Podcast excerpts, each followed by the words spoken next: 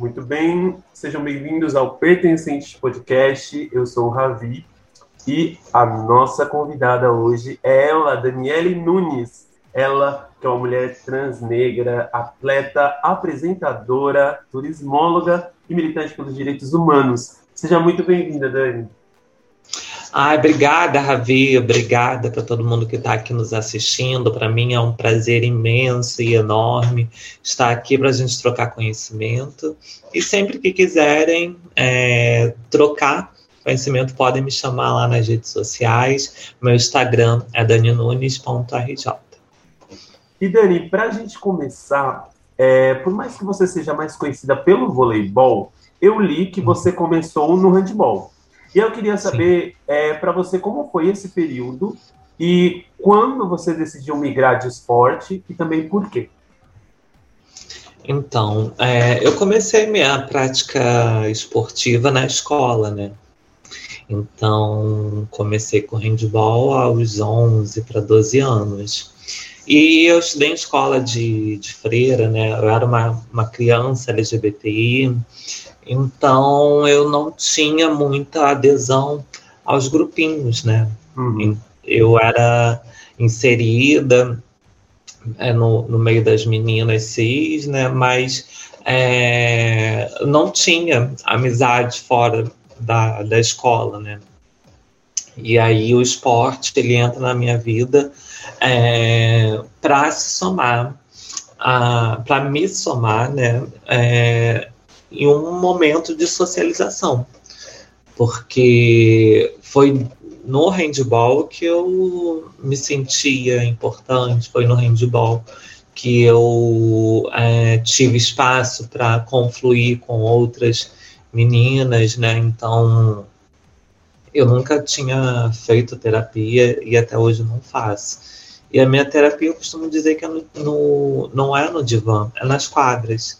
Então, foi o meu refúgio, sabe? Foi o meu lugar onde eu poderia ser, né? Quem eu era, por mais que naquela época, os 11, 12 anos, eu não tinha a menor noção de quem eu era, né? Porque falava que eu não podia ser menina, mas eu não me via é, como menino. Então, é, foi esse lugar, né, que me acolheu. Uhum. Então, eu também tive a possibilidade de ter encontrado bons profissionais de educação física, né, que, que não tem, que não tiveram esse pensamento de que uma coisa é para menina e outra coisa é para menino, sabe? Uhum. Então, é preciso agradecer também, fazer referência a esses profissionais que é, não me excluíram. E que é um problema, né? Existem muitos profissionais que acham que, que menina não pode jogar futebol, que futebol é só coisa de menino, e aí a gente acaba perdendo também muitos talentos por falta é, de uma compreensão né, do, do que vai além do óbvio. Né? Não é uma bola, não é uma boneca que vai transformar a, a sexualidade da pessoa. Né? Então, é mais ou menos isso.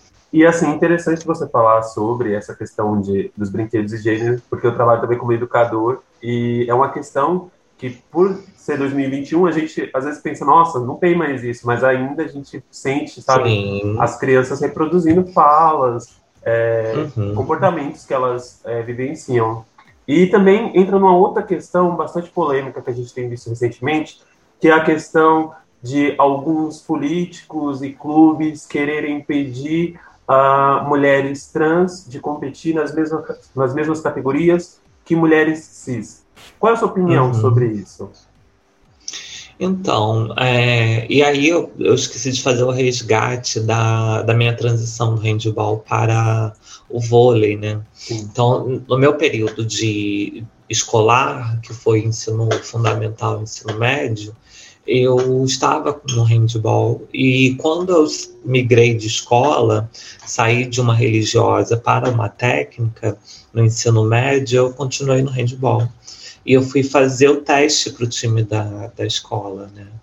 E quando eu cheguei lá, eu fui motivo de chacota, né? Risada, aquilo tudo que a gente já conhece.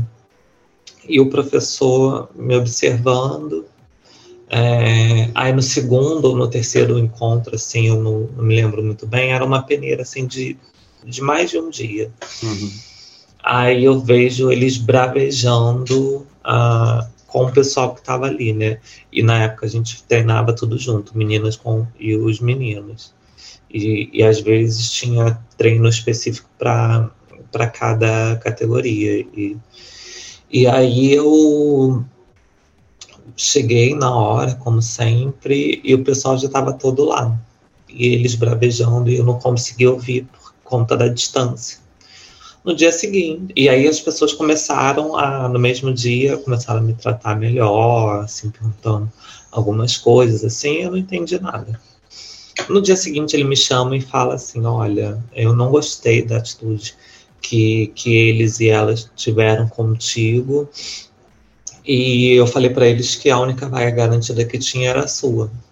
Se eles quisessem permanecer dentro do time, é, eles teriam que te respeitar.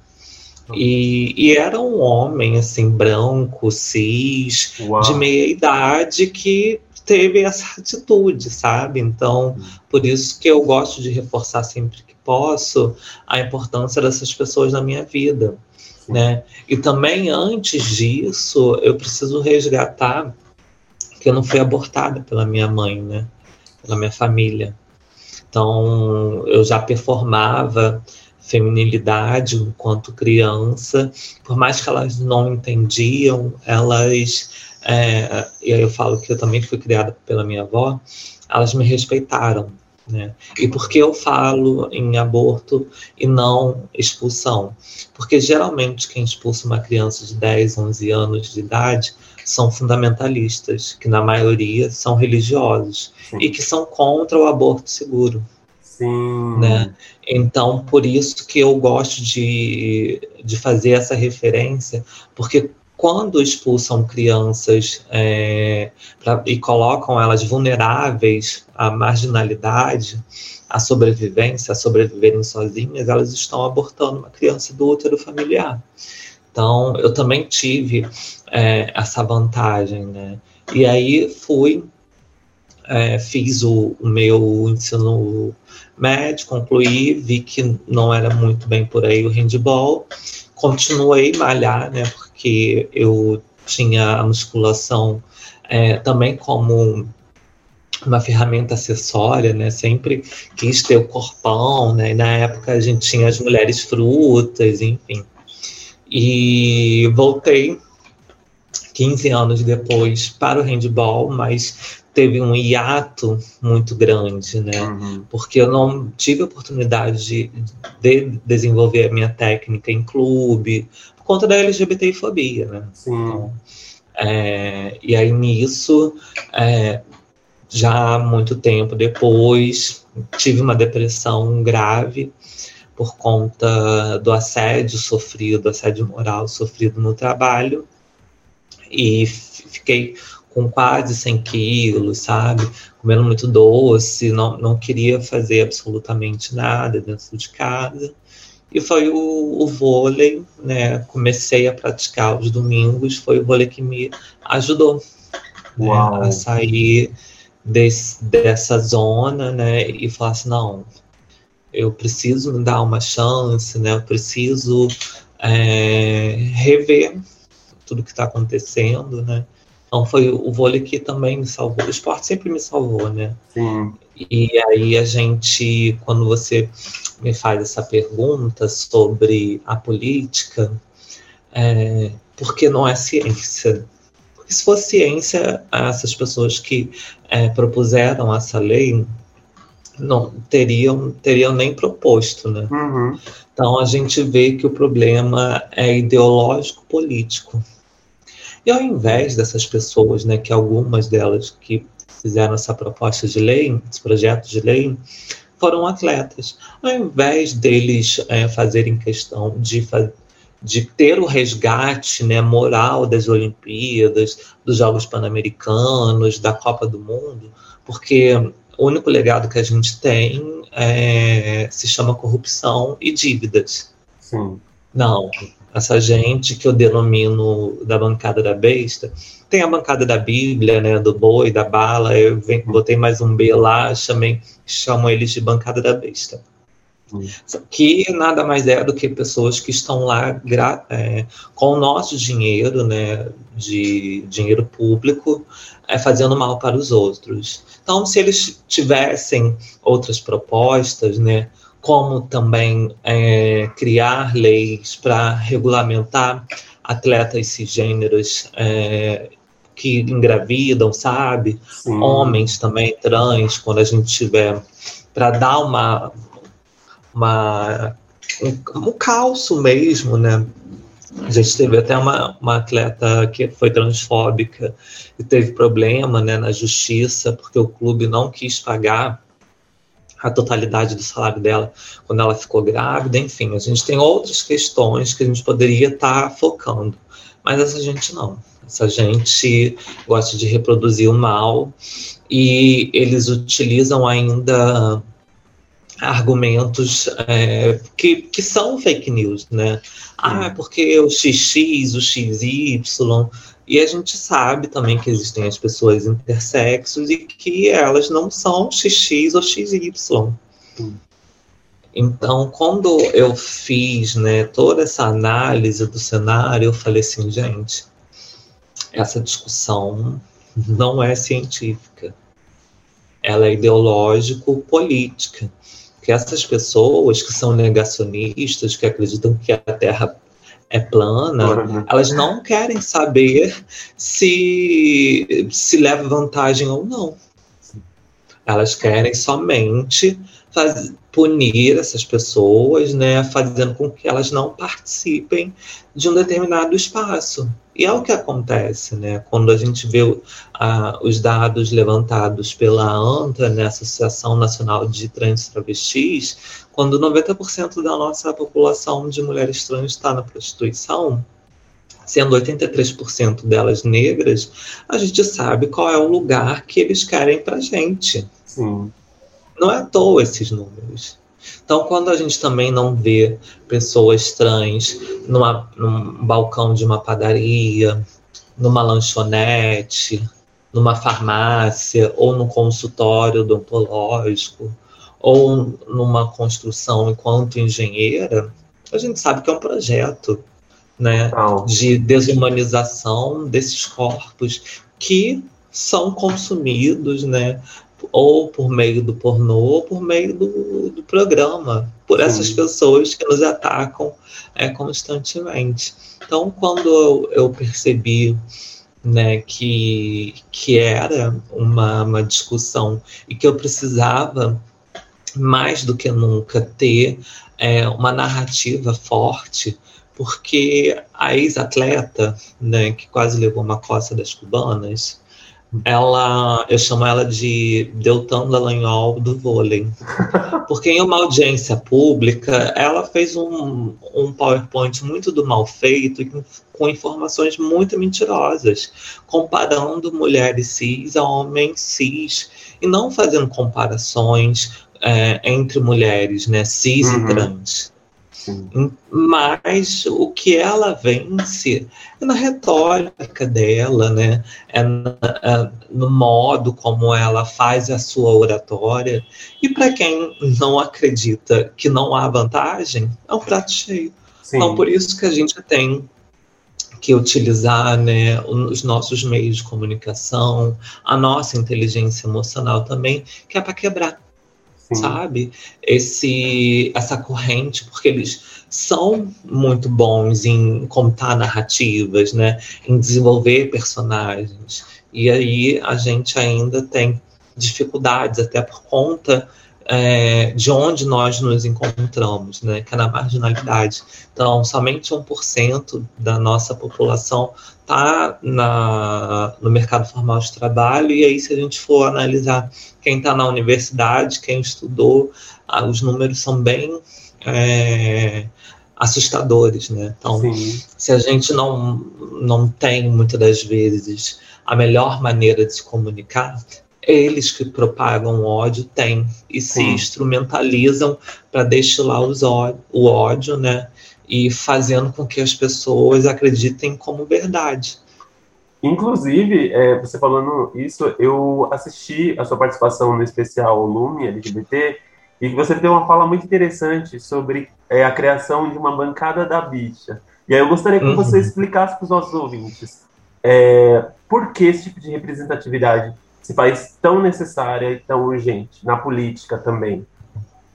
Sim, é, eu também cunhei né, esse termo para fazer uma, um antagonismo à, à bancada da besta, né? Porque se a gente tiver representantes que têm representação? Porque não adianta ter só representatividade, não. A gente pode citar também um vereador lá de São Paulo, né, que é filho de uma é, famosa cantora, né? Uhum. É, ele não nos representa. Então, a gente precisa, sim, ter mais LGBTIs é, invadindo esses espaços que sempre nos foram negados. E aí você me pergunta, Dani, por que, que você fala invadir e não ocupar? Né? Porque eu acredito que ocupa-se quando se há possibilidade. Quando não, a gente tem que invadir, né, por meio democrático, por toda via constitucional, né? A gente não se iguala com essa gente porque nós fazemos do modo como tem que ser feito, mas eu acredito que só por meio de uma bancada da bicha composta por sapatão, por trans, por gays, é que a gente vai conseguir reverter o jogo. Né? Não adianta a gente ficar sempre nas costas do STF. Sim. Né? E as nossas conquistas vieram por meio do Supremo Tribunal Federal. Né? E não adianta também pensar que as pessoas que se dizem aliadas, de fato, têm compromisso com a nossa pauta. Sim. A gente sim tem que estar lá, porque se não for os nossos corpos problematizando a falta de política pública, é, pessoas não vão deixar as suas pautas, que também têm a sua importância, né, para poder é, lançar e projetar uma pauta que não está na rotina dessas pessoas, né?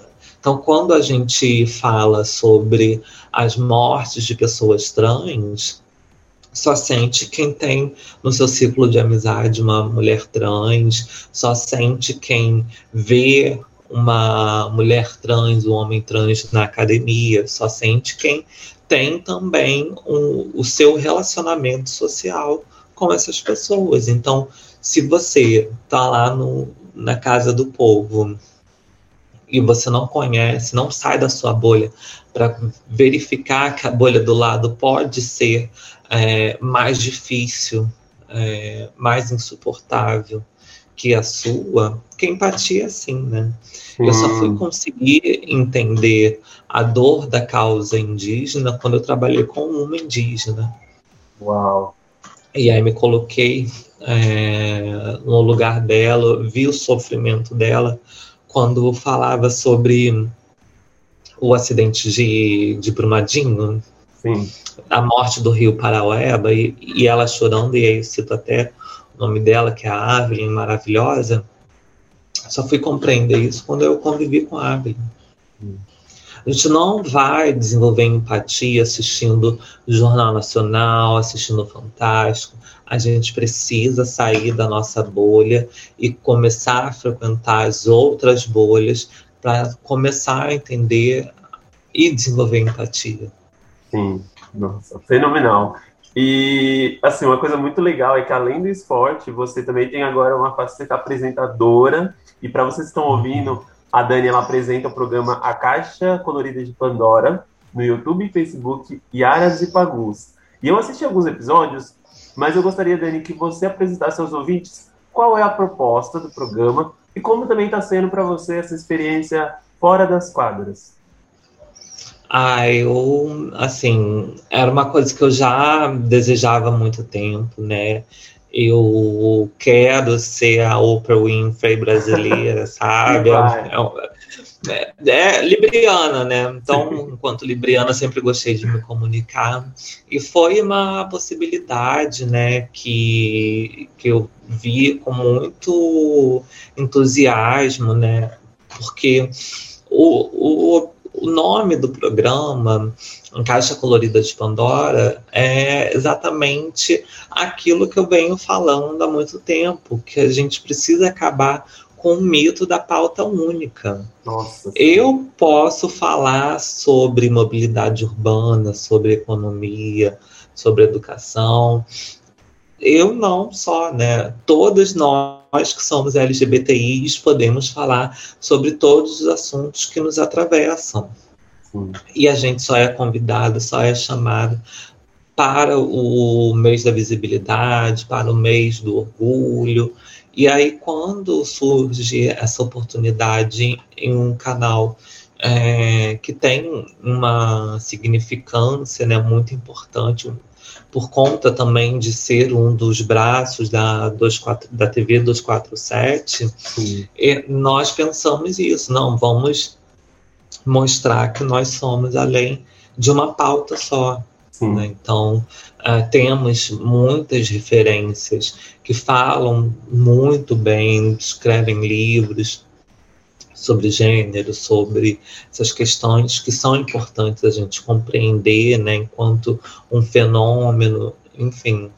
Mas eu quero ir além, sabe? Eu quero uhum. falar sobre questões estruturais, quero falar sobre racismo, quero falar sobre uma série de coisas que não nos dão oportunidade. Uhum. Então, a caixa colorida de Pandora é exatamente para surpreender as pessoas é, quando nós mostramos a nossa capacidade técnica. Né? E aí, eu geralmente é, surgiu em uma live semana passada é, quando eu falei que a nossa vida, né, assim, é, pelo menos a minha e de muitas LGBTIs, é como se fosse um Super Bowl diário, né? todo dia a gente tem que se superar, todo dia a gente. Então, é isso. Né? É, e aí, quando a gente chega num patamar, a gente tem que estar tá quebrando os recordes, a gente tem. Porque um homem branco, cis, pode ser mediano, Sim. pode ser medíocre, ele não vai ser deslegitimado. Nós que, que juntamos opressões, a gente tem sempre que, que superar cada vez mais. Sim. E Dani, para finalizar, eu gostaria que você saber de você quais conselhos você daria para pessoas trans ou LGBT que sonham em construir uma carreira, seja no mundo dos esportes ou da política, que infelizmente ainda são majoritariamente masculinos né, e heteronormativos.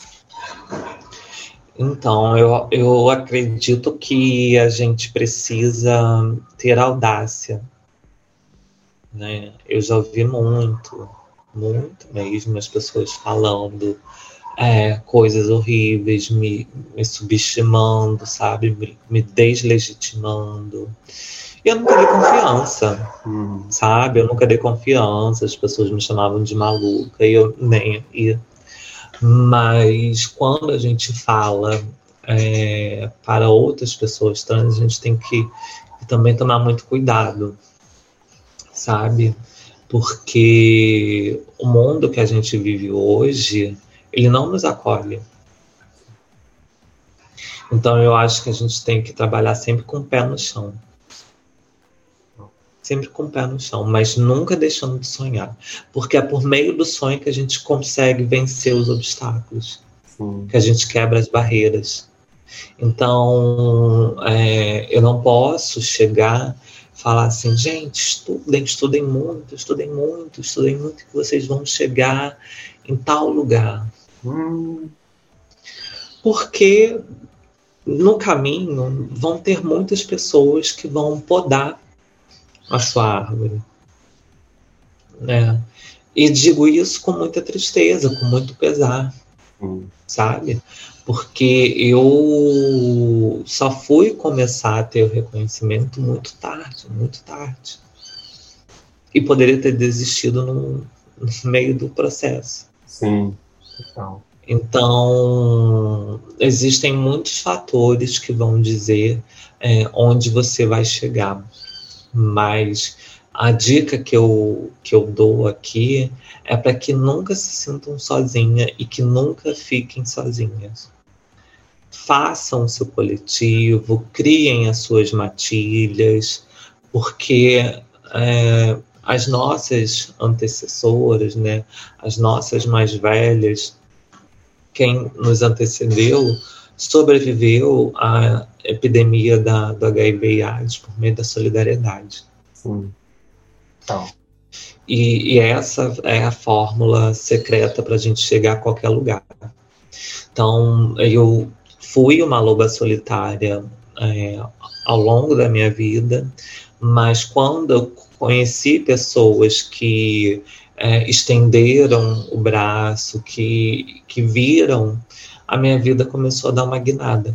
Então, é isso, sabe? E sempre ser grata com, com tudo. Eu aprendi a ser grata até com, com as coisas ruins que me aconteceram, porque é, me tornou forte, né? Me tornou a pessoa que eu sou hoje, ainda em processo de evolução, ainda em construção, mas eu acredito também que é, a gente precisa ter boa fé, a gente precisa ter é, atitudes de generosidade umas com as outras, porque isso falta, né? Muito, muito. A gente não vê, a gente não vê é, por aí companheirismo, atitudes de, de pessoas que, que tiram o seu e passa para o próximo, sabe? E isso precisa servir de exemplo para inspirar outras pessoas, para mostrar que é possível. Sim. Então, é, é mais é quase um discurso de mim, sabe, do que um próprio um conselho, porque não tem, né, uma, uma, uma receita de bolo. É assim, o que funcionou comigo pode não funcionar com a outra, pode não funcionar com o outro, mas eu acredito que todo toda a base de relacionamento ela precisa ser permeada pelo respeito, pela empatia, pela solidariedade, né? Uhum. Pelo espírito de, de companheirismo. E é isso, gente. Dani, mais uma vez eu gostaria de te agradecer por essa aula, entende? É, foi uma troca muito bonita e a gente gostaria do fundo do coração de te desejar toda, toda a força e todo o afeto que possíveis para que você continue nos inspirando dentro das quadras e fora delas. Ai, muito obrigada, Ravi. Agradecer a todo mundo que, que está nos ouvindo, né? E dizer que a gente precisa romper, sim, com esse sistema que foi criado para nos aniquilar. Eu hoje me encontro numa radicalidade onde eu não permito é, mais o absurdo acontecer. Então, se as pessoas que são racistas são brancas, né, não estão satisfeitas com a nossa ascensão, que elas construam as suas caravelas e voltem para onde nunca deveriam ter saído, né? E aí a, a gente pode escrever uma carta de repu, uma carta de, de apoio, né? sabe? Falando assim, ah, sinto muito por vocês desertarem o Brasil, aquelas coisas né, que não, não tem efeito, mas só para só fazer meia-culpa, mas não, a uhum. gente quer essa gente bem distante, dizer também que a gente não vai voltar para o armário, eles que vão, né? Sim. E aí, se a gente quiser também ajudá-los, né, a gente pode fazer que nem o Egito Antigo, né? A gente pega uma cola, sabe, um cimentinho, e aí joga essa gente lá dentro do armário, né? Aí faz uns desenhos assim, e aí a gente pode, daqui a dois mil anos, encontrar essas pessoas lá, enfim, né? A gente não pode ter pena de pessoas que não têm pena da gente. Nossa, é total. Que encerramento. Muito obrigado, Dani, e até a próxima oportunidade. Obrigada.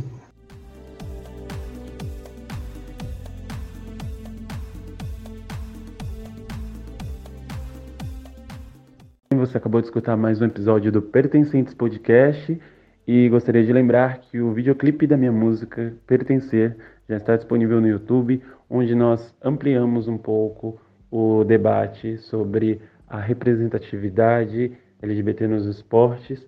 Este clipe foi gravado no Centro Olímpico de Treinamento de São Paulo, com apoio da SPCine, e tanto o videoclipe quanto o podcast são um oferecimento da Going São Paulo. Muito obrigado, até o próximo.